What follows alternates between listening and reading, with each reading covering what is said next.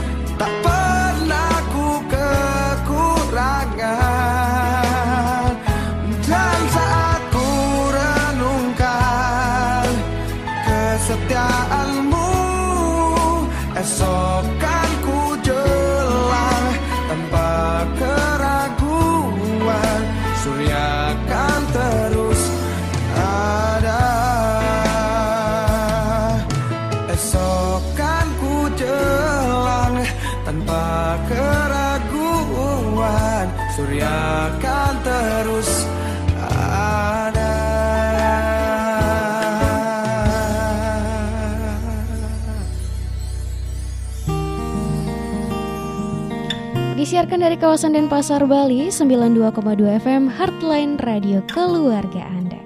Shalom Sobat Muda, berjumpa lagi bersama dengan Grace Tentunya di program New Hope for New Generation Masih di stasiun kesayangan kita di Heartline Dan di edisi malam hari ini, di edisi hari Kamis tanggal 15 Juli 2021 Grace akan membahas topik yang menarik bersama dengan Pak Pendeta Gusti Heri ya malam hari ini dan tentunya dengan topik Jabez Breaking Through the Blessed Life.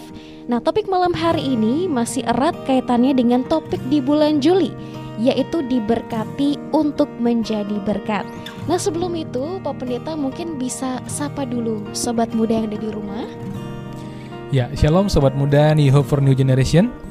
Saya percaya kita semua dalam keadaan yang baik ya. Sekalipun situasi lingkungan kita tidak begitu kondusif, tetapi kita bersyukur Tuhan senantiasa menyertai kita, memberikan kita iman dan pengharapan sehingga setiap hari hati kita senantiasa berkobar-kobar menyala-nyala untuk melayani Tuhan dan menjadi berkat bagi sesama. Oke, terima kasih Pak Pendeta dan untuk sobat muda semuanya di malam hari ini bisa sekali untuk terus mendengarkan kita karena kita akan menemani sobat muda sampai dengan jam 10 setengah 10 malam nanti. Jadi jangan ke mana-mana, terus ikuti Grace di program New Hope for New Generation.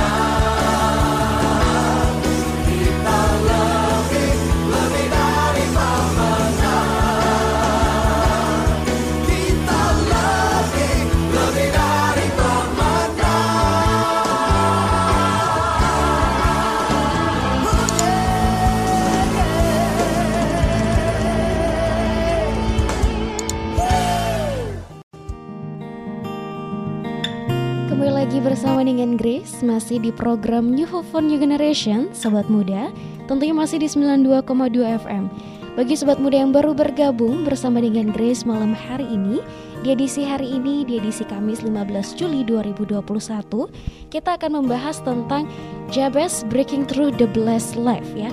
Tentang diberkati untuk menjadi berkat Nah, tapi sebelum itu, sebelum kita lebih jauh lagi mendengarkan firman Tuhan dan juga merenungkannya bersama-sama, serta berdiskusi bersama-sama tentang topik malam hari ini, Grace mohon kepada Pak Pendeta untuk bisa memimpin kita dalam doa.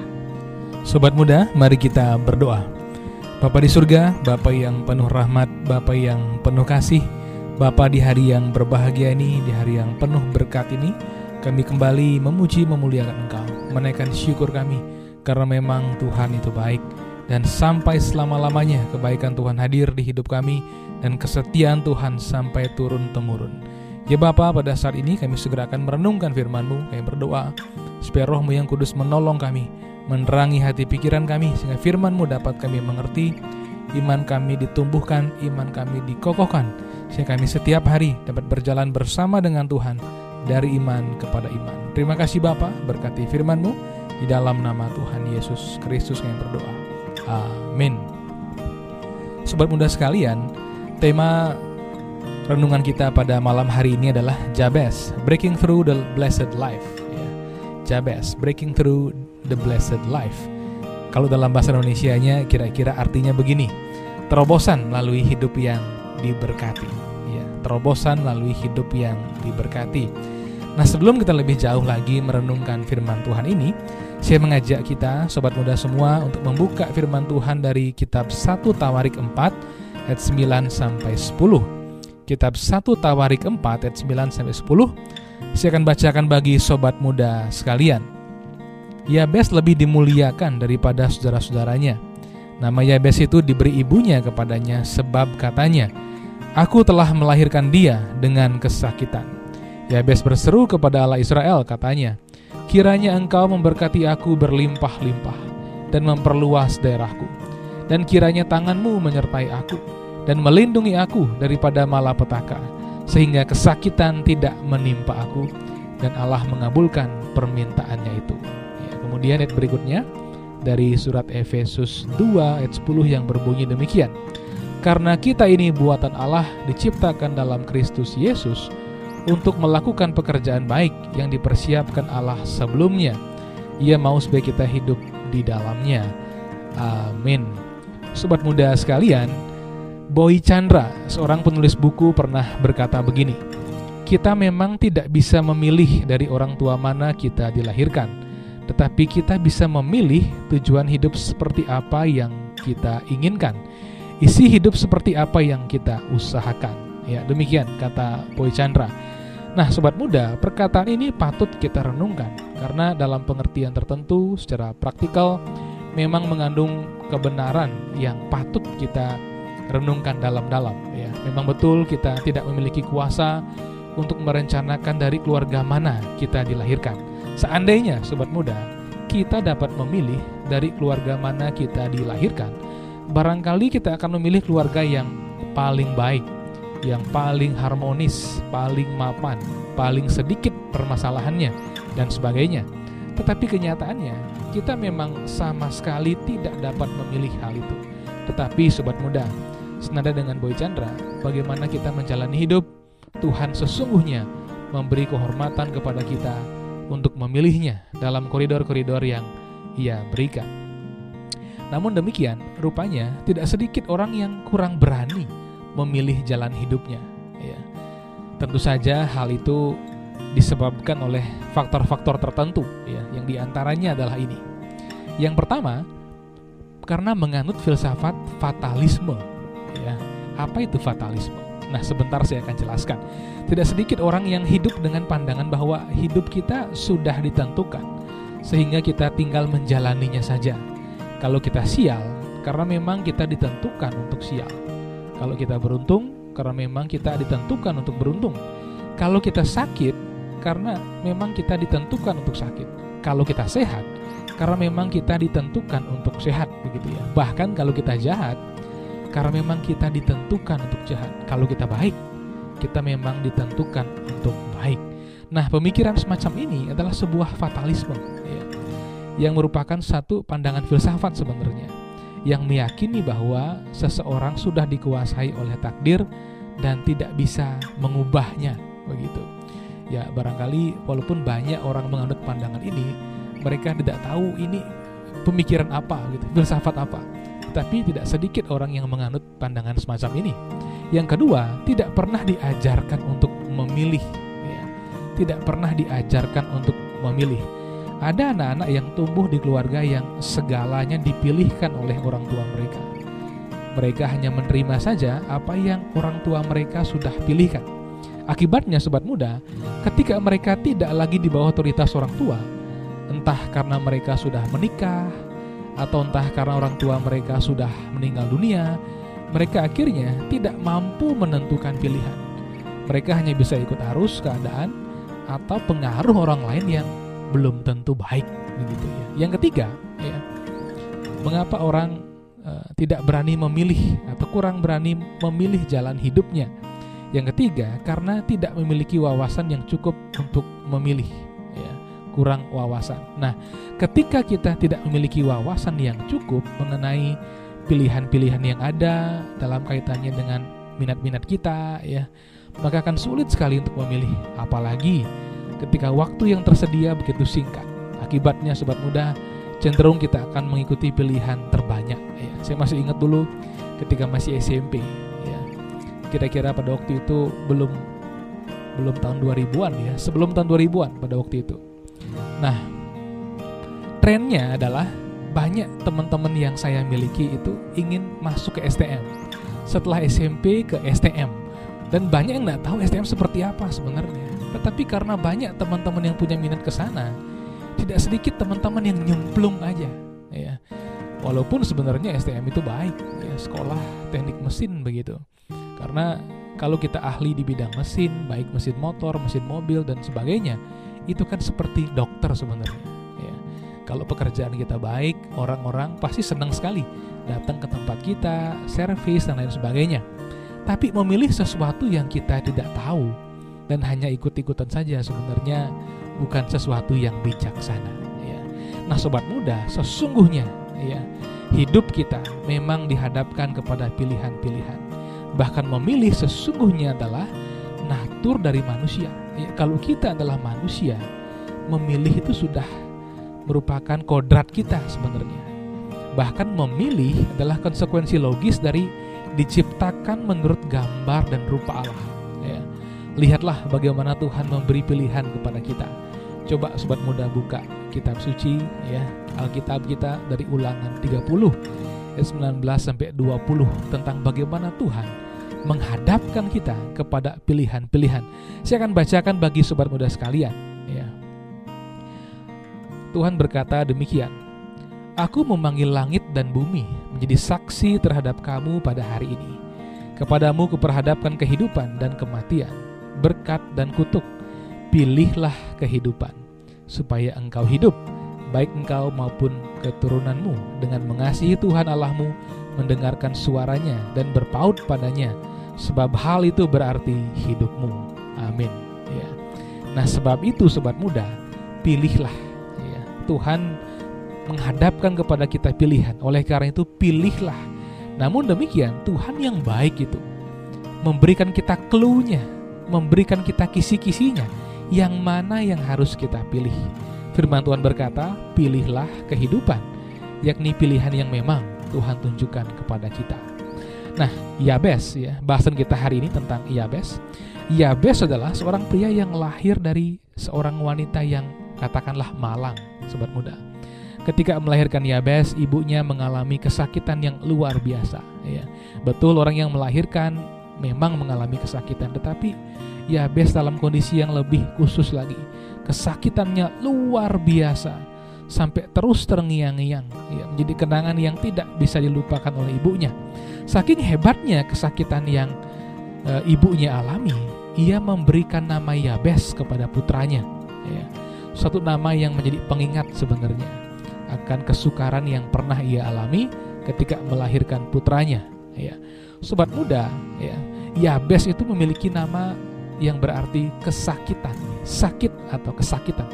Coba bayangkan kalau sobat muda diberi nama sakit atau kesakitan. Dipanggil sama teman kan lucu juga ya. Sakit, sakit, kit, kit gitu. Kit kamu di rumah nak kit? Nah, kita terus terngiang-ngiang dipanggil sebagai seseorang yang bernama sakit. Dan ini lambat laun akan membentuk gambar diri kita. Bahwa memang kita adalah orang yang tanda kutip sakit sebab mudah sekalian. Nah, nama ini tentu saja bukan nama yang e, memiliki arti yang indah ya. Bahkan bukan sebuah nama yang mengandung doa atau harapan sebab mudah sekalian. Nah, namun demikian, Yabes tidak dapat berbuat apa-apa. Yabes tidak dapat memilih di keluarga mana ia akan dilahirkan. Ia juga tidak dapat memilih dilahirkan oleh ibu seperti apa dan diberi nama siapa ketika ia lahir. Tetapi Yabes tidak berhenti di sana, sobat muda. Yabes tidak menyerah kepada keadaannya. Yabes tahu bahwa keadaan atau nasibnya dapat berubah karena ia mengenal yang maha kuasa. Nah ini kuncinya mengenal yang Maha Kuasa. Ia tahu bahwa jalan hidupnya dapat diubah oleh yang Maha Kuasa, oleh Tuhan Allah Israel, sumber dari segala kemujuran, nasib baik dan sumber dari segala pengharapan. Ya. Sobat muda, tidak sedikit juga umat Tuhan yang begitu cepat mengambil kesimpulan, ya, tanpa memiliki pewahyuan akan kebenaran yang memadai. Akibatnya kesimpulan mereka tidak berdasarkan keutuhan firmannya atau isi hatinya. Ya. Akhirnya apa yang terjadi? Mereka masuk kepada tipu daya si jahat sehingga rencana Tuhan tidak termanifestasi penuh dalam hidup mereka. Dan hal ini tentu saja sangat disayangkan. Dan saya berdoa kiranya kita betul-betul sadar dan mulai melihat kebenaran Tuhan dengan lebih jernih, utuh dan penuh kuasa serta penuh hikmat dalam kehidupan kita ya. Sobat muda dari latar belakang yang malam, ia bes bangkit dan memandang kepada yang maha kuasa dengan membawa iman dan doanya. Ya, perhatikan hal ini, iman dan doa. Ya. Saya percaya sobat muda tiap hari pasti berdoa. Minimal kita doa makan, doa tidur kan begitu. Nah, doa tanpa iman sesungguhnya tidak banyak artinya tetapi doa yang lahir dari iman penuh kuasa karena mengalir dari hati Tuhan yang maha kuasa. Ini kuncinya sobat muda. Sebab itu bangunlah iman kita setiap hari dengan firman Kristus. Sehingga setiap doa kita penuh iman dan kuasanya. Ya. Yabes datang kepada Tuhan dengan penuh iman dan doa ini. Yabes berseru kepada Allah Israel, katanya demikian.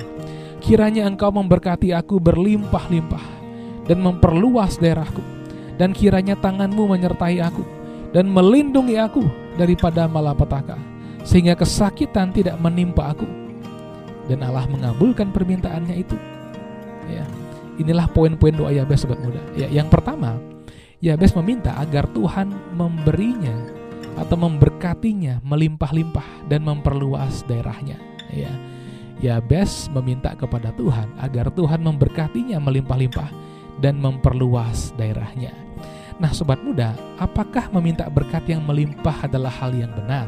Ya. Dan jika itu benar, apakah dasarnya? Sobat muda, kita perlu mengetahui bahwa Yabes hidup dalam perjanjian lama. Dan mari kita lihat apa yang perjanjian lama katakan tentang berkat. Ya.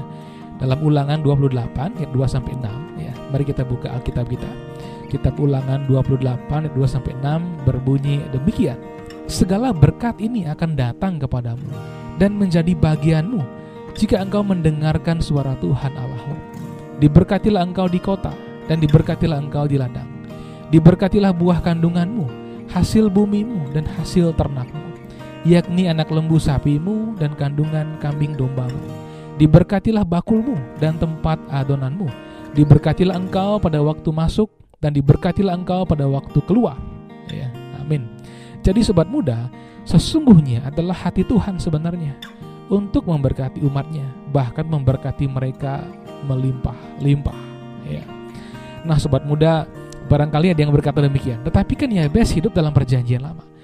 Kalau dalam perjanjian baru, apakah dasarnya Tuhan memberkati kita melimpah-limpah? Ya.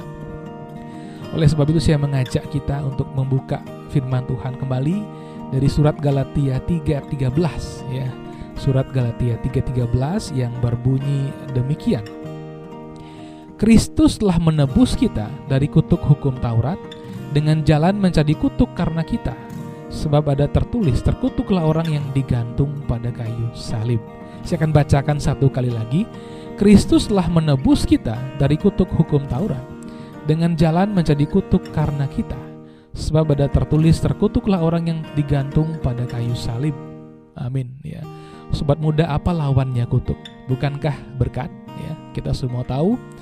Dan Tuhan sendiri sebenarnya tidak mau kita hidup di dalam kutuk itu sebabnya Kristus Yesus Sang Firman Allah datang menjadi manusia supaya kita dilepaskan dari segala kutuk dosa pelanggaran kita dari hukum Allah.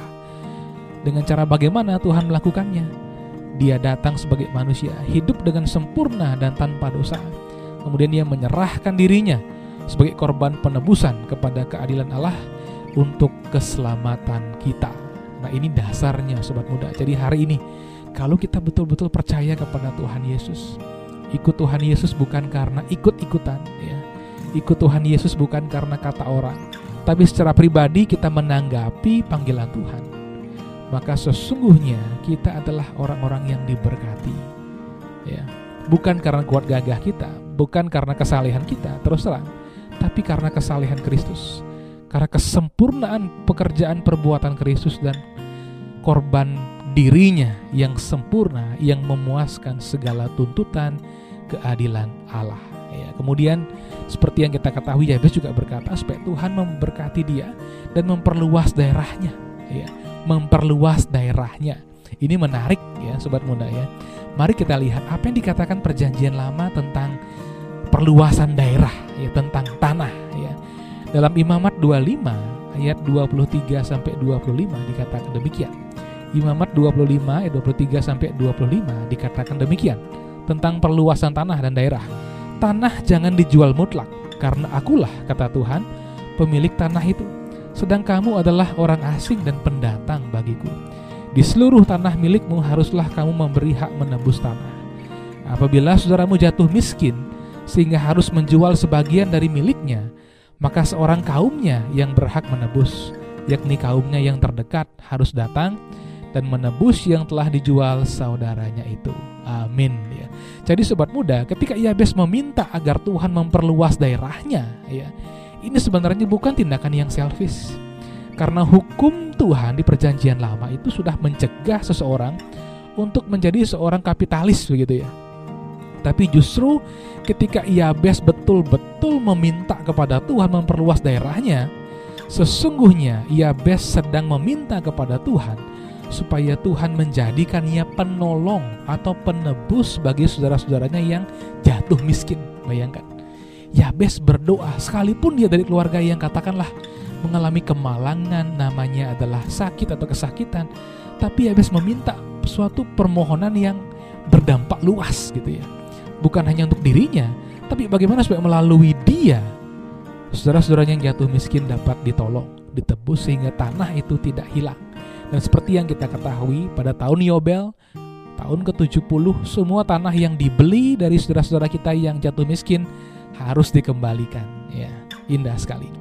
Bahkan dalam PB pun juga ada janji yang sangat besar ya mengenai perluasan tanda kutip ya. Perhatikan firman ini dari Markus 10 ayat 28 sampai 30.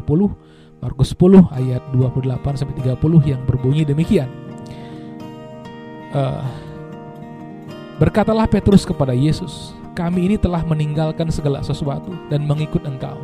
Jawab Yesus, aku berkata kepadamu sesungguhnya setiap orang yang karena aku dan karena Injil meninggalkan rumahnya, saudaranya laki-laki atau saudaranya perempuan, ibunya atau bapaknya, anak-anaknya atau ladangnya, orang itu sekarang pada masa ini juga akan menerima kembali seratus kali lipat. Rumah saudara laki-laki, saudara perempuan, ibu, anak, dan ladang, sekalipun disertai berbagai penganiayaan. Dan pada zaman yang akan datang, ia akan menerima hidup yang kekal. Saya akan bacakan poin pentingnya di sini. Eh, orang itu sekarang pada masa ini juga akan menerima kembali 100 kali lipat. Ya, apa sih artinya ini?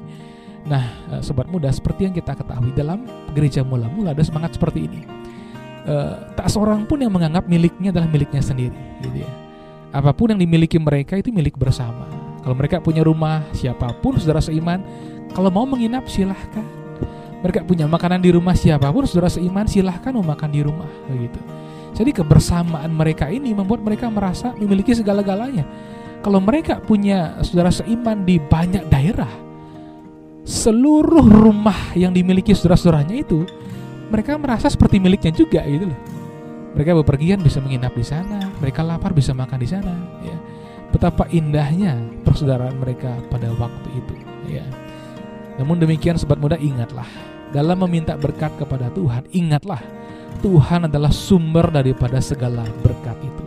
Semakin kita mengecap berkat Tuhan, semakin hati kita harus melekat kepadanya. Dengan ini, ya kita akan tetap rendah hati dan berbuah dalam pelbagai kebajikan. Yang kedua, doa Yabes poinnya seperti ini. Dia meminta kepada Tuhan agar Tuhan menyertai dan melindunginya dari malapetaka sehingga ia tidak mengalami kesakitan atau seperti arti namanya ya, tidak mengalami Yabes tanda kutip. Nah, ketika Yabes meminta berkat penyertaan tangan Tuhan, yakni dilindungi dari malapetaka, sesungguhnya Yabes sedang mengaminkan firman Tuhan ini. Bilangan 6 ayat 24 ya saya akan bacakan bagi kita. Bilangan 6 ayat 24 uh, Tuhan memberkati engkau dan melindungi engkau itu firmannya. Tuhan memberkati engkau dan melindungi engkau. Dan ini ayat-ayat favorit saya sebenarnya. Setiap kali doa berkat ya sesuai uh, dengan uh, liturgi setelah ibadah saya pasti mengucapkan doa ini. Apalagi di masa-masa seperti ini sobat muda sekalian. Kalau bukan dari Tuhan, kalau bukan kepada Tuhan, kepada siapa kita berlindung? orang-orang yang tidak betul-betul menyelami uh, menghayati perlindungan dari Tuhan sering kali dikuasai ketakutan yang luar biasa. Begitu paranoid dan lain sebagainya. Ya lupa bahwa dia punya yang maha kuasa dengan segala firman-Nya yang sanggup menjaga dan juga melindungi kita. Ya nah sesungguhnya berkat perlindungan adalah salah satu berkat Tuhan sobat muda. Dan oleh karena itu mari kita senantiasa berlindung kepada Tuhan. Setiap hari ucapkanlah kalimat doa yang penuh iman bahwa Tuhan memberkati dan melindungi kita. Sobat muda, apakah hidup kita membutuhkan terobosan? Ya. Barangkali di antara kita ada yang betul-betul merindukan terobosan dalam hidupnya. Pertama-tama datanglah kepada Tuhan dengan iman dan bawalah doa kita. Iman dan doa jangan dipisahkan. Dan sobat muda, Tuhan tidak menolak doa Yabes. Ya. Karena doa Yabes mengalir dari firman Tuhan. Doa Yabes mengalir dari firman Allah yang menghasilkan iman di dalam hatinya. Dan dari sinilah doa-doanya kepada Tuhan terus mengalir. Bahkan firman Tuhan berkata dalam 1 Tawarik 4 ayat 9, Yabes lebih dimuliakan dari saudara-saudaranya. Ingat, kita tidak sedang menuntut Tuhan, tetapi kita mengaminkan firman-Nya. Ini dua hal yang sangat berbeda. Orang percaya tidak perlu menuntut Tuhan apa pun. Yang kita perlu dan harus lakukan adalah mengaminkan firman-Nya. Setiap kali kita mengaminkan firman Allah, sesungguhnya kita sedang memuliakan Tuhan. Amin.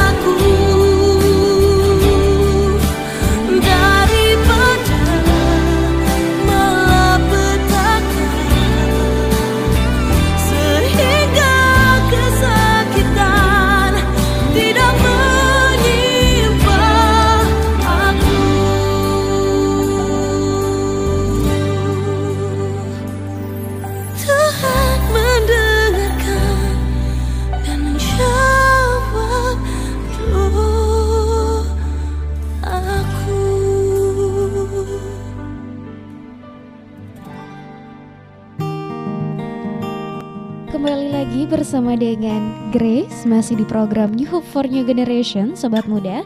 Bagi Sobat Muda yang baru bergabung bersama dengan Grace di malam hari ini Di program New Hope for New Generation Malam hari ini kita membahas tentang Yabes ya. Jabez Breaking Through the Blessed Life. Nah, karena topik di bulan ini yaitu diberkati untuk menjadi berkat. Tadi kita juga sudah mendengar dan merenungkan bersama-sama tentang Yabes itu sendiri ya, bagaimana dia membuat terobosan dalam hidupnya yang awalnya dia mungkin namanya tidak begitu indah gitu ya. Tidak seperti nama-nama pada umumnya yang mengandung doa-doa yang seperti misalnya bersyukur pada Tuhan dan sebagainya ya. Yabes itu malah artinya sakit ya. Ini Grace baru tahu nih Pak Pendeta bahwa Yabes itu artinya sakit. Tetapi dia bisa keluar dari uh, dari ibaratnya dari image namanya dia tersebut ya Pak Pendeta dan justru menjadi berkat. Nah tapi Grace uh, pengen nanya ini, kenapa sih dari tadi kita ngomongin menjadi berkat, menjadi berkat yeah. terus, dan topik di bulan ini kenapa harus diberkati untuk menjadi berkat? Mm -hmm. Apakah kita harus diberkati dulu untuk menjadi berkat? Uh, tidak bisakah misalnya uh, kita tidak dekat dengan Tuhan, tidak mengenal Yesus, tapi kita bisa menjadi berkat. Bisakah seperti itu Bapak Pendeta? Ya ini tergantung definisi berkat kita apa kan begitu ya. Yang membuat pembahasan seperti ini kadang-kadang simpang siur atau mis komunikasi, mis pengertian adalah karena kita belum menyemakati apa sebenarnya definisi berkat itu. Nah, kalau kita kembali ke Alkitab, berkat itu adalah lawan dari kutuk ya. Ketika Tuhan memberkati kita berarti Tuhan membawa kita kepada kondisi atau kecenderungan untuk menerima rahmat serta kebaikannya. Dan sesungguhnya manusia itu diciptakan diberkati oleh Tuhan. Tuhan memberkati segala ciptaannya, tetapi ketika manusia ingin melepaskan diri dari Tuhan, memilih untuk makan buah pengetahuan yang baik dan yang jahat, dari situlah sebenarnya kutukan masuk kepada manusia dari orang yang sepenuhnya diberkati, mereka jadi orang yang membawa kutuk juga karena dosa-dosanya. Dan kita bersyukur Kristus menebus kita dari kutuk sehingga kita jadi orang yang diberkati. Nah, kalau kita tidak mengenal Tuhan Yesus bisa saja menjadi pembawa kebaikan tanda kutip kan begitu ya.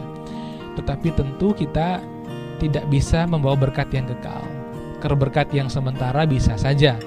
Misalnya sekarang masa-masa yang sangat sulit kita berbagi beras dan orang yang tidak punya itu tindakan konkret. Bukan hanya orang Kristen yang bisa melakukannya.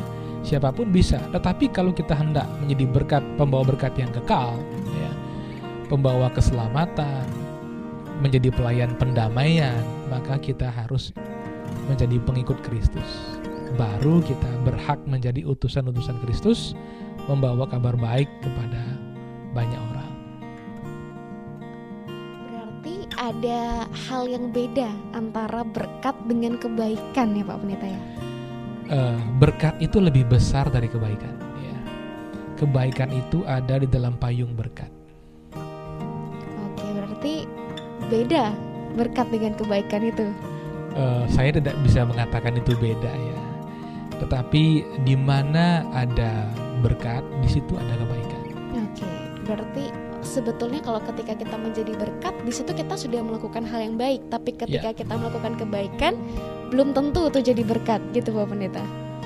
Uh, tergantung ya tergantung.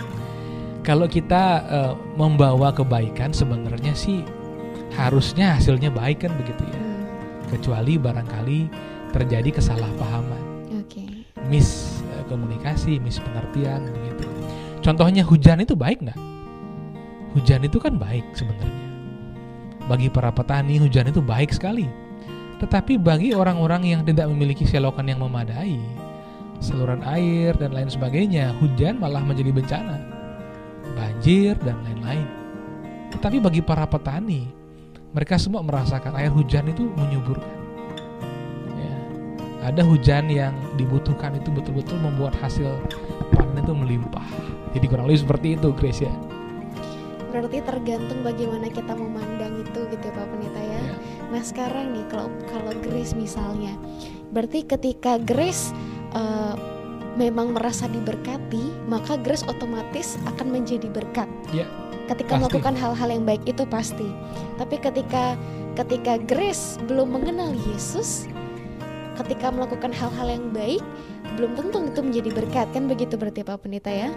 Mungkin lebih tepatnya terbatas. Terbatas ya. Terbatas. Oke, berarti untuk sobat muda semuanya, pertama yang harus kita alami itu adalah kita harus merasa diberkati dulu. Betul. Betul Pak Pendeta ya, supaya kita bisa juga membagi berkat tersebut ya. Iya.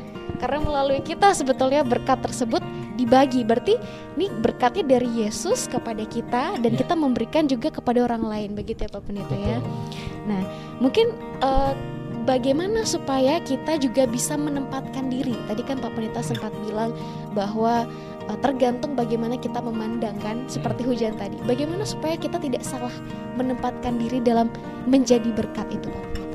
Ya, itu sebabnya kita harus melekat dengan sumber berkat. Ya. Ada orang yang memiliki banyak, ya. Orang melihat dia, wah ini orang yang diberkati.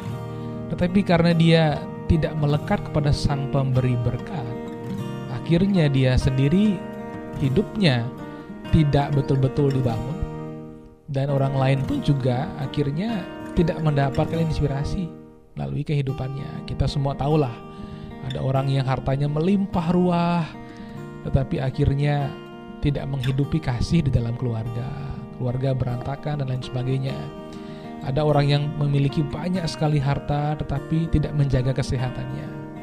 Apa pun yang diinginkannya dia beli, dia konsumsi dan lain sebagainya. Justru akhirnya menghancurkan dirinya sendiri.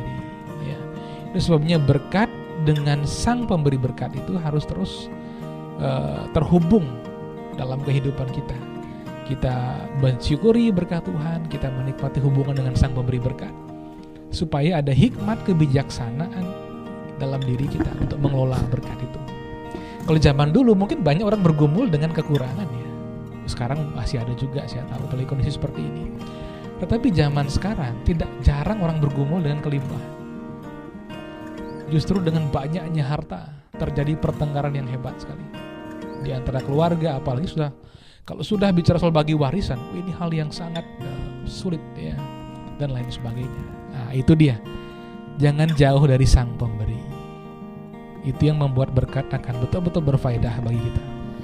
Oke, berarti untuk bisa kita punya hikmat itu ya Pak Pendeta ya, baik dalam mengelola atau menempatkan diri, itu kita harus dekat dulu dengan sang pemberinya. Amin. Ya, Oke, jadi sobat muda sekali lagi ya, mungkin ini jadi pertanyaan terus ya dalam kehidupan. Kenapa sih kalau mau jadi berkat harus diberkati dulu gitu ya?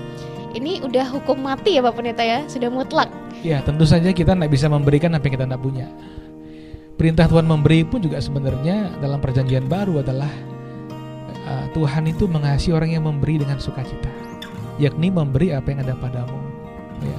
Kalau kita tidak punya uang, tidak bisa memberi uang orang kita nggak punya kok. Barangkali kita punya tenaga, berilah tenaga kita. Kalau kita nggak punya kendaraan yang besar mungkin untuk menjemput orang-orang untuk ke gereja misalnya ya, ya nggak masalah orang kita nggak punya. Tapi barangkali kita bisa memberikan karunia rohani kita buat melayani orang, talenta kita begitu. Jadi jangan berpatokan kepada satu hal untuk ukuran memberi. Ya. Apa pun yang kita punya, itulah yang harus kita beri. Karena pemberian kita tidak ada artinya kalau kita berikan secara terpaksa. Harus sukacita. Oke, nilainya tuh bukan terbatas pada hal-hal fisik ya Pak Pendeta ya, Iya, seperti tidak terbatas uang, seperti benda gitu ya, Hmm. tapi nilainya adalah bagaimana kita memberi dengan sukacita. Iya. Dan yang pasti yang menerima juga sukacita, Sukacita. ya Pak Pendeta ya. Iya.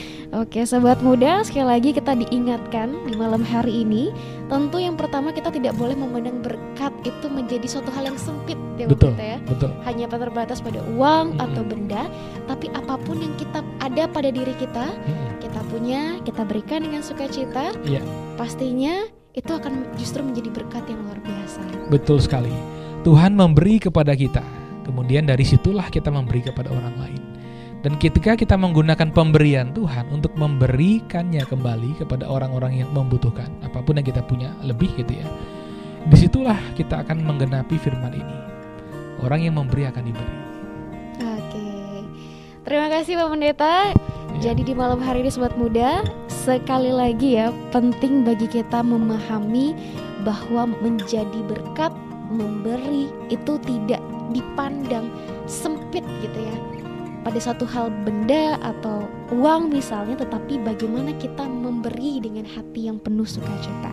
Dan yang paling penting lagi bahwa kita juga harus tetap dekat dengan sang pemberi berkat supaya kita diberikan hikmat dalam mengelola berkat yang ada pada kita. Iya. Jangan ke mana-mana, terus bersama dengan Grace dan Papunita Gusti Heri hanya di 92,2 FM.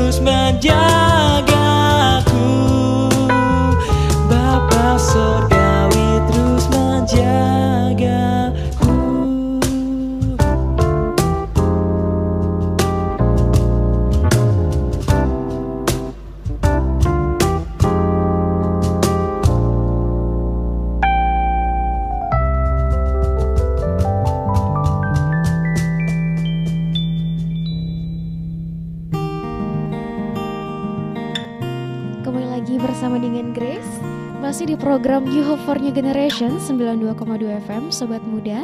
Mungkin buat Sobat Muda yang baru bergabung bersama dengan Grace di malam hari ini Lagi-lagi Grace tidak bosan mengingatkan bahwa topik di malam hari ini adalah diberkati untuk menjadi berkat Yaitu topik di bulan Juli. Dan di topik malam hari ini adalah kita mengambil salah satu teladan dari tokoh Yabes ya. Bagaimana Yabes memiliki terobosan untuk menjadi berkat dalam hidupnya.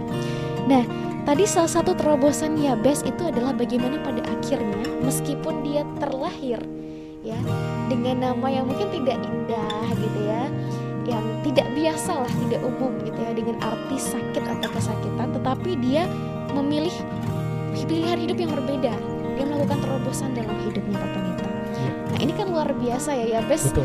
tahu gitu ya Hmm. bahwa dia harus berbeda dengan apa yang menjadi namanya gitu ya Iya. nah tapi mungkin banyak di antara sobat muda itu tidak seperti sulit apalagi anak muda kan Pak Pendeta Iya. ya biasanya tuh cenderung sulit untuk mengetahui pilihan hidupnya gitu ya. Iya. Nah kira-kira bagaimana nih Pak Pendeta supaya sobat muda ini bisa mengetahui atau sadar tentang panggilan Tuhan atau pilihan Tuhan lah dalam hidupnya. Oke. Nah, dalam perjanjian lama, umat Israel itu diperhadapkan dengan pilihan oleh Tuhan. Ya. Mereka secara keseluruhan dihadapkan kepada hukum Tuhan pada waktu itu. Pilihlah mau pilih kehidupan atau pilih kematian kan begitu.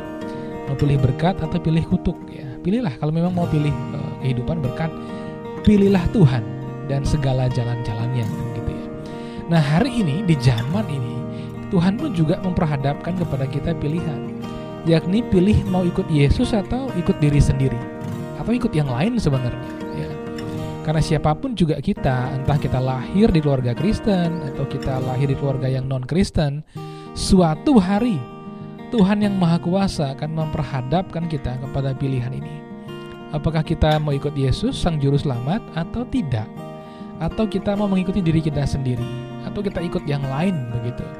kalau kita ikut sang juru selamat kita diselamatkannya ya diberikan anugerah pengampunan dosa hidup yang baru dan lain sebagainya dan kalau kita sudah katakanlah mengambil keputusan ikut Tuhan Yesus ikutlah Tuhan Yesus sepenuhnya ya jangan setengah-setengah artinya begini Tuhan akan menuntun kita kepada keseluruhan kebenaran itu kan janjinya ketika Tuhan Yesus memberikan Roh Kudus, umat Tuhan kita semua yang percaya dituntunnya kepada keseluruhan kebenaran. Kalau kita mau jujur belajar kebenaran, pasti kita akan sampai kepada titik atau levelnya Yabes juga. Bahwa sesungguhnya yang Maha Kuasa sanggup merubah nasib manusia. Bahwa rancangan Tuhan itu indah begitu loh. Rancangan Tuhan bukan kemalangan. Rancangan Tuhan bukan kecelakaan. Rancangan Tuhan bukan kehidupan yang katakanlah tidak menjadi berkat. Justru rancangan Tuhan itu adalah hidup yang menjadi berkat, damai sejahtera, masa depan yang penuh pengharapan. Kalau itu rancangan Tuhan, maka kejarlah hal itu, gitu loh. Ikutlah arusnya Tuhan. Ya. Masalahnya adalah sering kali orang Kristen tertentu sebagian melihat kondisi hidupnya sebagai kehendak Tuhan yang final. Nah, Keadaan dijadikan sebuah standar acuan inilah kehendak Tuhan gitu. Ya memang begini-begini aja lah hidup saya gitu ya. Penuh dengan kemalangan kesialan. Maju dua langkah mundur tiga langkah.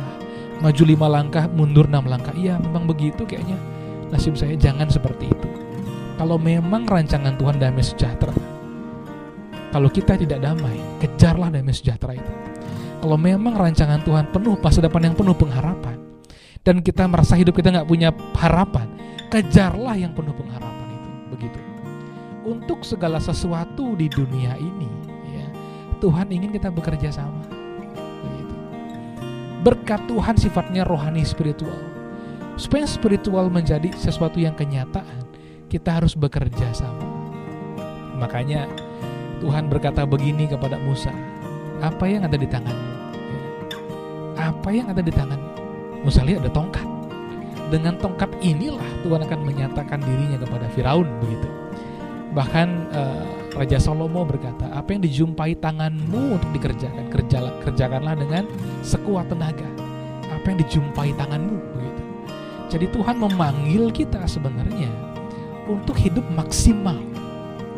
Kalau hidup kita sudah maksimal di dalam Tuhan, damai sejahtera sudah menjadi bagian kita pasti. masa depan yang penuh pengharapan akan terlihat siluet-siluetnya dari dari tempat kita ada saat ini ya. Itu sebabnya jangan hidup itu sembrono sekedar ikut arus atau setengah-setengah. Ikutlah Yesus seutuhnya.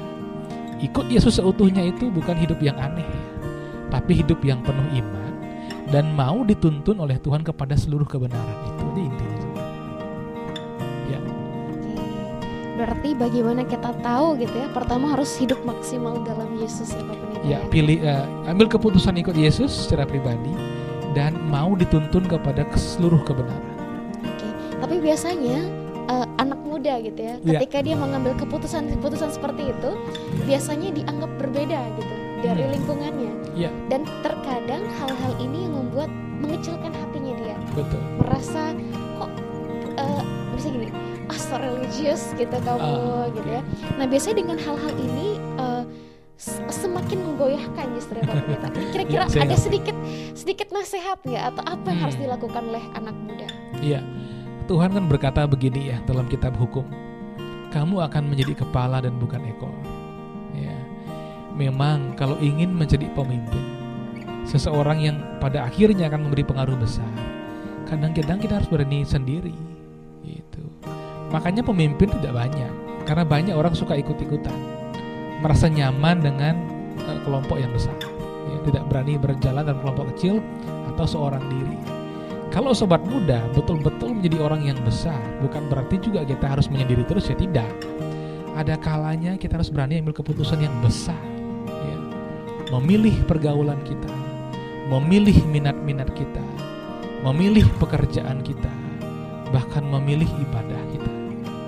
Ya. Intinya tanda kutip ya harus punya nyali juga sih sebenarnya. Kalau nggak punya nyali untuk maju ya susah juga. Itu sebabnya pemimpin nggak pernah banyak pemimpin selalu sedikit jumlahnya. Orang yang ikut-ikutan itu yang banyak. Sobat muda mau jadi yang mana? Mau jadi pemimpin atau mau jadi orang yang ikut-ikutan? Pilihan kembali ke tangan Anda. Ya. Oke, berarti kita harus punya nyali berani gitu ya. Pak Pendeta ya. Nah ini PR ya, Ini PR-nya orang muda. PR-nya anak muda nih ya, Ah. karena tidak semua anak muda berani gitu ya Iya. untuk ambil keputusan karena anak muda itu hidup dari komunitas Pak Pendeta Betul. Nah, itu sebabnya juga kita harus punya komunitas yang membangun ya. yang membangun. Eh, bagi saya tuh begini ya, komunitas itu eh, tidak mesti satu aja. Kalau misalnya kita punya hobi mancing gitu, bagus kok kita punya komunitas mancing. Kalau kita suka touring otomotif, bagus kok punya komunitas otomotif. Ya. Kalau kita suka eh, apa misalnya seni, seni eh, tari gitu, bagus kok ikut klub dance misalnya ya. Teman-teman yang suka koreografi bagus. Eh, tapi kalau kita juga eh, tahu kita punya minat khusus untuk membangun hidup kita, barangkali kita ingin jadi tanda kutip orang-orang yang menjadi kepala, eh, bekerja di tempat-tempat yang strategis, kita pun juga harus punya komunitas di sana. Ya. Intinya begini, kalau kita mau jadi seorang arsitek, gitu misalnya ya, kita harus punya komunitas sesama arsitek gitu loh kalau kita mau menjadi seorang pemimpin rohani, kita harus punya juga komunitas pemimpin rohani yang betul-betul passionate dalam panggilannya.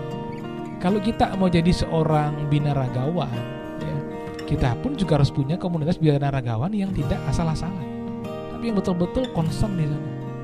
Itu komunitas yang santai kita punya, tapi komunitas yang serius untuk membangun impian-impian lebih besar penting juga kita punya Oke. itu nasihat praktisnya ya semoga Oke, wah. bisa dimengerti Bagaimana mengetahui panggilan atau sadar akan panggilan Tuhan yang paling penting tadi yang disampaikan oleh Pak Pendeta, sobat muda, kita harus hidup maksimal dalam Tuhan. Iya. Ya, dan kita harus berani ambil keputusan untuk ikut Yesus. Iya. Dan boleh kita isi going ya, memiliki I- banyak iya. komunitas itu malah hal yang bagus, itu gitu ya. bagus bagus Tetapi fokus pada komunitas yang betul support dan membangun iman kita. Ya, kita harus punya komunitas yang betul-betul support untuk kemajuan-kemajuan kita ya yang slow yang santai ada yang serius ada. Dan yang penting juga adalah kita berani jujur dengan Tuhan dan diri sendiri. Banyak orang itu tidak jujur ya. Dengan Tuhan dia sungkan. Dengan diri sendiri dia malu gitu. Ya Bes itu tidak pernah malu sama Tuhan. Karena dia kenal siapa Tuhan itu ya. Saya tahu beberapa di antara kita mungkin punya pengalaman yang tidak begitu indah dengan orang tua ya. Orang tua kita barangkali memang kesulitan situasinya sehingga jarang kita bisa meminta sesuatu, sesuatu yang besar gitu. Eh, Hampir-hampir nggak pernah meminta. Akhirnya dengan Tuhan pun juga nggak berani minta. Kalau minta pun begini Tuhan, berikanlah saya setetes berkatmu. ya. Nanti di sorga saya di emperan sorga pun nggak apa-apa gitu ya. Selalu minta the less, sesuatu yang paling kecil dari Tuhan. Lupa dia, padahal dia adalah anak Bapa di surga. Boleh meminta apa pun, yang penting ada dasarnya. Ada dasarnya nggak kita minta itu? Dan tujuannya apa? Yabes meminta kan supaya dia bisa menjadi penolong bagi saudara-saudaranya. Perluasan daerah itu adalah untuk menjadi penebus bagi orang yang kesusahan. Kan begitu. Kita pun juga demikian. ya. Dan jujur dengan diri sendiri. Apa yang menjadi minat kita? Ketika teman-teman kita mungkin suka dunia digital, kita malah suka hal-hal yang agak tradisional gitu ya. Misalnya kita suka menjadi katakanlah menjadi pegawai swasta, pegawai negeri. Ketika teman kita ingin jadi eh, sesuatu yang katakanlah konten kreatif macam-macam dua-duanya bagus loh. Memang zaman ini zamannya orang-orang itu berkreativitas setinggi-tingginya. Tapi kalau teman-teman punya passion ingin jadi pejabat yang baik gitu ya melayani masyarakat kemudian jadi pegawai jadi berkat di kantor simple sekali nggak masalah juga kalau memang itu jadi passion kita jalani Oke. Oke, wah ini nasihat yang penting ya bagi kita ya. Suatu PR besar dalam hidup kita ya, hidup beriman kita ya, sobat muda adalah kita harus berani ambil keputusan dan kita fokus dalam komunitas. Dan yang terakhir adalah kita jangan sungkan pada Tuhan di komunitas asal Betul. kita didasar. Nah dari hal inilah kita bisa seperti Yabes ya. Semoga ya menciptakan terobosan dalam kehidupan Pasti kita bisa. dan akhirnya tujuannya adalah menjadi berkat. Jangan ke mana-mana sobat muda, terus bersama dengan Grace dan Pak Penita Gusti Harry hanya di 92,2 FM.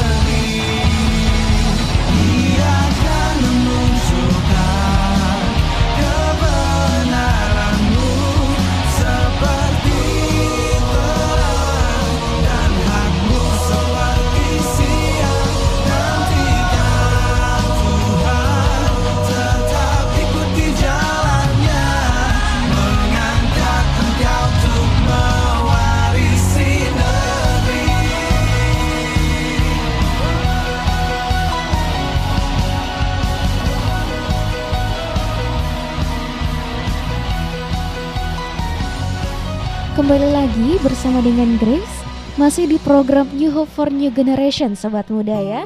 Wah seru sekali malam hari ini. Grace senang sekali karena kita boleh berdiskusi dengan berdaging gitu ya. Inti dari diskusi ini sangat luar biasa. Grace boleh mendengar dan Grace juga boleh menjadi refleksi dalam kehidupan Grace juga ya. Dan Grace berharap hal yang sama juga terjadi di sobat muda semuanya yang mendengarkan pada malam hari ini. Bagi sobat muda yang baru bergabung bersama dengan Grace, tadi diskusi yang pertama kita sudah membahas apakah harus diberkati dulu ya untuk menjadi berkat. Tentu iya ya. Dan kita harus dekat dengan sang pemberi berkat sehingga kita punya hikmat dalam menjadi berkat, dalam memberi berkat itu sendiri, dalam mengelola berkat itu sendiri. Lalu di diskusi kita yang kedua tadi bagi sobat muda yang belum bergabung di diskusi yang tadi, kita membahas tentang bagaimana kita sadar atau mengetahui panggilan Tuhan dalam hidup kita ya. Yang pertama adalah kita maksimal hidup dalam Tuhan, kita berani ambil keputusan untuk ikut Yesus dan yang paling penting adalah fokus dalam komunitas-komunitas yang suportif dan membangun. Nah, itu menjadi PR kita ya sobat muda ya.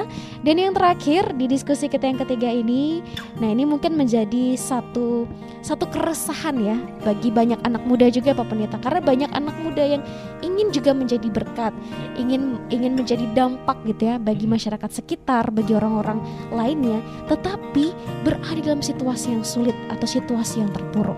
Ya. Nah, kira-kira gimana nih Pak Pendeta? Bagaimana supaya tetap menjadi berkat meskipun di situasi-situasi yang terpuruk akhirnya sulit? Iya, iya. eh, saya menangkapnya begini. Barangkali sobat muda ada yang merasa hidupnya sial terus begitu. Mencoba dan mencoba tetapi selalu melangkah dari kegagalan kepada kegagalan begitu ya. Keberhasilan menjadi jauh sekali dari kita. Kadang-kadang sobat muda perlu juga kita refleksi ya. Apakah ada hal-hal yang memang menghalangi kita untuk maju sedemikian pesat dalam kehidupan ini? Kalau hidup kita penuh dengan kejanggalan, kita harus refleksi. Ya. Saya tidak mengatakan, wah apakah dosa saya terlalu besar ini. Bukan itu maksud saya. Tapi jangan-jangan memang kita tidak mengalir dalam jalur bagaimana Tuhan memberkati kita. Itu dia. Karena berkat itu juga ada jalurnya. Ya. Oke. Ibaratnya seperti sungai yang mengalir dari hulu ke hilir. Kalau kita tidak ada di sungai itu, kita akan sulit sekali mengalir. Kalau kita punya perahu, perahu kita nggak bisa mengalir. Ya. Walaupun sekali-sekali ada hujan, hujan kan bukan sungai. Air sungai itu yang mengalir. Nah, maksud saya begini, sobat muda. Saya akan bacakan Galatia 5 ayat 4. Ya. Kamu lepas dari Kristus, jikalau kamu mengharapkan kebenaran oleh hukum Taurat. Kamu hidup di luar kasih karunia. Dua kalimat kunci. Kamu lepas dari Kristus atau hidup di luar kasih karunia. Ini dia. Kalau kita memandang diri kita salah, ini sebenarnya secara tidak sadar kita itu bisa menolak berkat Tuhan loh. Kalau kita pandang diri kita sebagai orang yang tidak pantas, sementara Tuhan telah melayakkan kita. Kalau kita pandang diri kita sebagai orang yang hina, sementara Tuhan sudah memuliakan kita. Kalau kita pandang diri kita sebagai sinner gitu ya, orang berdosa, sementara Tuhan sudah membuat kita menjadi righteous one gitu ya, orang orang benar dalam Kristus. Ini menjadi sebenarnya penolakan tanpa sadar Tuhan memberkati kita. Kita selalu merasa jadi orang yang tidak pantas menerima, atau memandang diri kita sebagai orang yang tidak pantas Tuhan berkati. Ya. Tanpa Kristus kita sama sekali nggak pantas kok. Yang memantaskan kita kan Kristus sebenarnya. Dari situlah kita akhirnya berperilaku lebih pantas kan begitu ya, secara praktikal. Nah ini yang sobat muda perlu juga renungkan baik-baik. Mungkin saya akan sharing pengalaman sedikit. Dulu itu saya merasa tidak sukses secara kesehatan. Khususnya ketika saya di kampus, sering saya sakit. Sampai saya langganan ke klinik Elim ya, zaman dulu. Klinik Elim itu langganan saya. Saya sampai malu sama dokternya, saking seringnya dia ketemu saya. Ya. Saya cukur rambut aja sakit bayangkan. cukur rambut kok sakit ini betul-betul teman-teman sampai ngejek-ngejek saya. Wah cukur rambut sih bagus lagi dia sakit begitu. Saking parahnya sobat muda. Akhirnya saya bertanya-tanya. Puncaknya saya sakit paru-paru ya.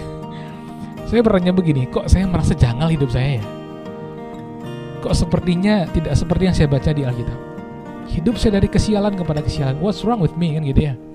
Rupanya ada di sini di Galatia 5 ayat 4.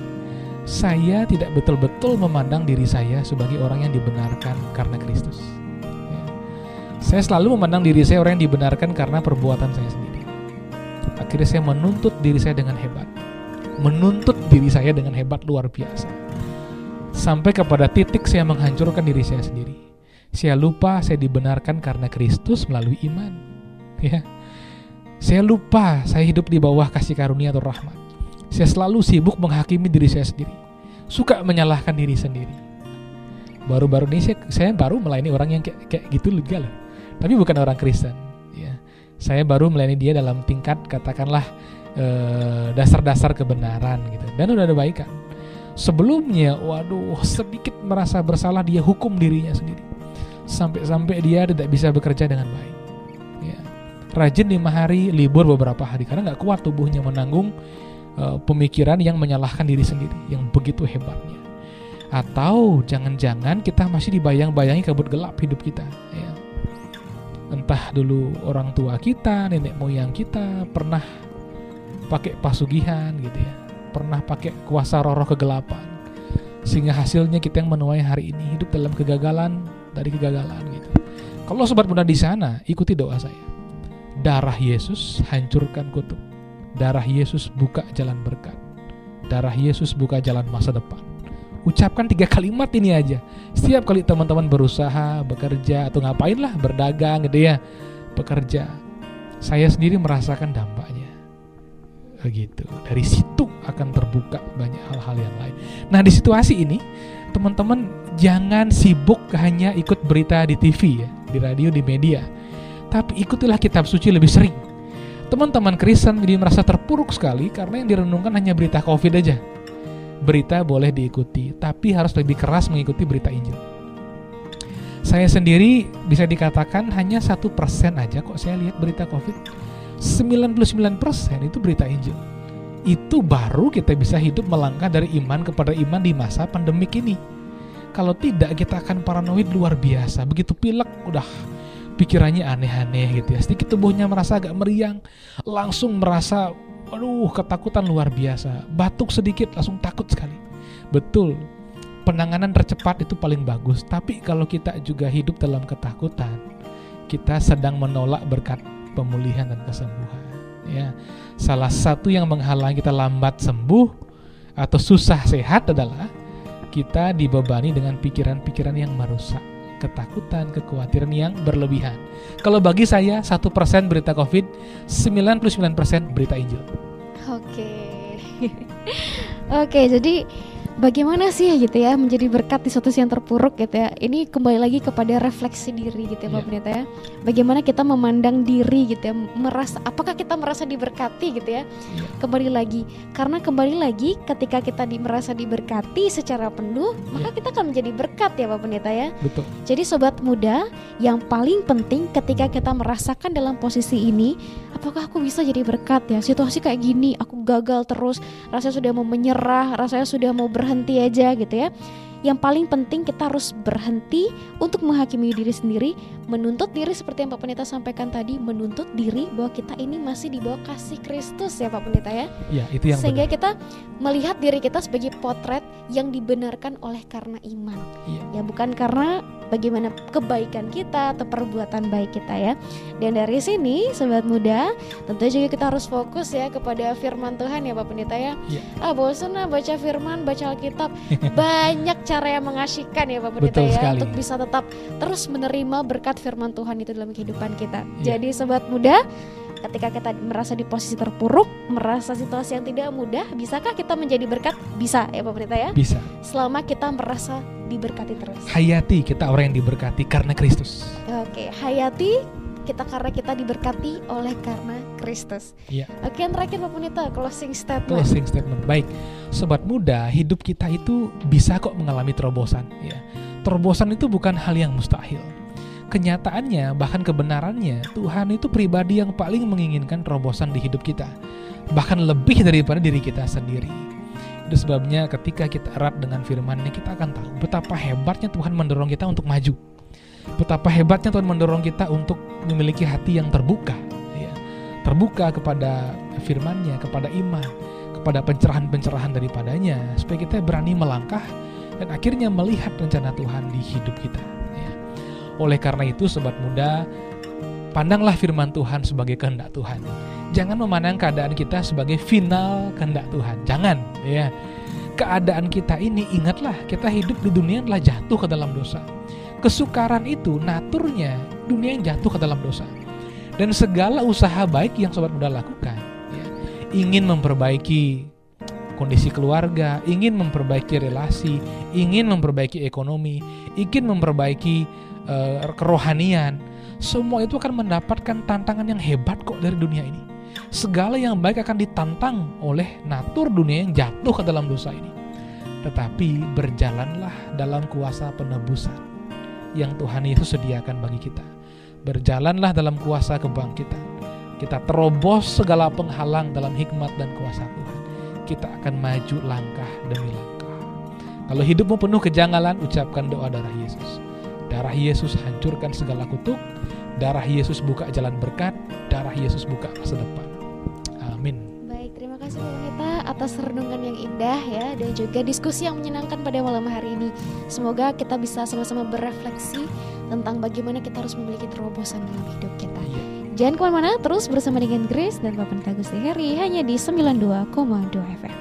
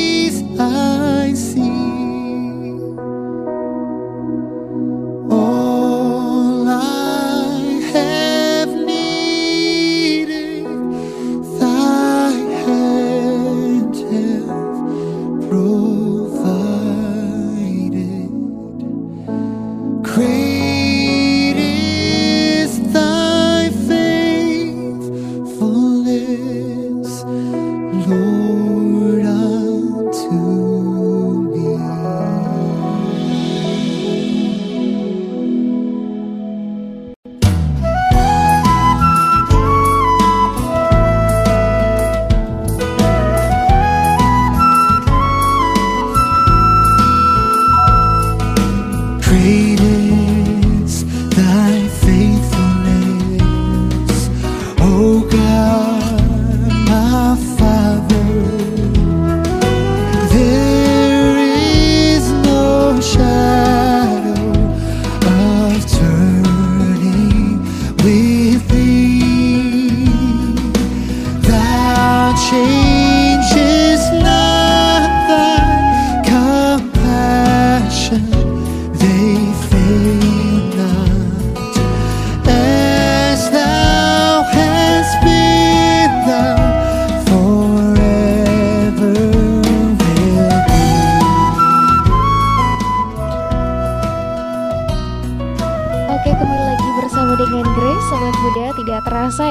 Sudah melalui hampir satu setengah jam berdiskusi dan merenungkan bersama-sama tentang topik di malam hari ini. Sebelum kita menutup siaran kita di malam hari ini, Grace mohon kepada Pak Pendeta untuk bisa memimpin kita dalam doa. Sobat muda, saya mengajak kita bersama-sama untuk mengarahkan hati kita kepada Tuhan. Ingatlah, pandanglah wajah Tuhan. Tuhan Allah kita yang adalah Bapa kita dalam Kristus Yesus wajahnya yang bercahaya, wajahnya yang penuh rahmat menyinari kita. Pandanglah hal itu. Dan hayatilah, Tuhan bukanlah polisi yang suka mencari-cari kesalahan kita. Tapi dia Bapa yang sempurna, yang melihat hidup kita untuk memberikan yang terbaik kepada kita. Hikmatnya menuntun kita dan kuasanya menjaga dan mengarahkan kita. Dan mari kita berdoa. Bapa, lihatlah kami anak-anakmu ini anak-anak muda yang kau berikan kami rancangan yang damai sejahtera, bukan kecelakaan. Anak-anak muda yang Tuhan berikan rancangan yang penuh dengan pengharapan, penuh harapan. Oleh karena itu Bapa kami bawa diri kami. Kami serahkan diri kami Tuhan. Engkaulah sesungguhnya yang menyempurnakan kami. Engkaulah yang melayakkan kami. Engkaulah yang membenarkan kami oleh karena darah Yesus. Oleh karena itu ya Bapa, dalam rahmatmu yang besar kami berdoa. Tuhan, bukalah jalan di depan kami. Kami rindu mengalami terobosan-terobosan. Kami rindu menggenapi firman-Mu menjadi kepala dan bukan ekor. Menjadi orang-orang yang memberi pengaruh yang positif di tengah-tengah dunia ini. Menjadi orang yang sungguh-sungguh dapat berbagi kebaikan, berbagi damai sejahtera, berbagi iman kami, berbagi hidup kami, berbagi apa yang kami miliki dengan orang-orang yang membutuhkannya. Dan Bapa kami berdoa, tuntun kami supaya kami memiliki iman yang teguh. Dan setiap hari kami berdoa, kami berdoa dengan iman. Bukan sekedar kata-kata, tapi apa yang kami lihat dalam firman-Mu, itu yang kami doakan. Bapa, pertemukan kami juga dengan orang-orang yang bisa membangun hidup kami. Dengan komunitas-komunitas yang indah, yang baik, yang hidup kami dapat terbangun dan hidup kami diarahkan kepada rancangan rancangan Tuhan yang indah. Dan Bapa, kami akan kembali kepada aktivitas kami. Kami mohonkan berkat daripada Tuhan. Tuhan memberkati kami dan melindungi kami. Tuhan menyinari kami dengan wajahnya dan memberi kami anugerah demi anugerah. Tuhan menghadapkan kami dengan wajahnya dan memberi kami kasih, karunia, damai dan sejahtera. Di dalam nama Tuhan Allah kami yang Maha Kuasa, Allah Bapa dan Putra dan Roh Kudus. Amin. Amin. Terima kasih banyak Pak Penita sudah menemani Grace di studio pada malam hari ini untuk berbincang bersama-sama dan merenungkan ya topik malam hari ini. Dan terima kasih juga kepada sobat muda yang sudah mendengarkan program New Hope for New Generation. Bagi yang rindu untuk didoakan, untuk sharing pergumulan, bisa WhatsApp kami di 085739200621. Bisa WhatsApp kami ya sekali lagi di 085739200621 atau direct message kami di Instagram New Hope for New Generation. Dan Grace berharap semoga sobat muda semuanya sehat selalu dan bagi yang sakit malam hari ini bisa segera sembuh ya dan dikuatkan sehingga bisa beraktivitas kembali dan juga berkumpul dengan orang-orang terkasih. Tetap semangat, tetap jaga kesehatan, tetap jadi berkat dan ingat juga protokol kesehatan dan jangan lupa untuk vaksin. Demikian siaran pada malam hari ini Grace, Kak Fendi dan juga Pak Pendeta Gusti Bagus Heri yang bertugas pada malam hari ini pamit undur diri. Selamat malam, selamat beristirahat dan Tuhan Yesus memberkati.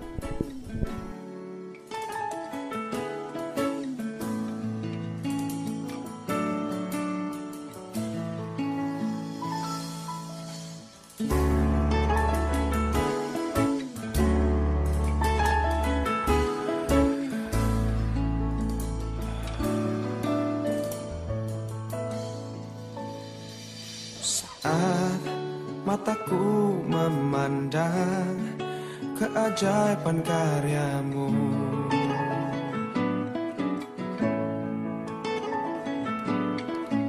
Sungguh siapakah ku ini yang engkau hargai dan cintai? Selalu dan saat ku pikirkan kebaikanmu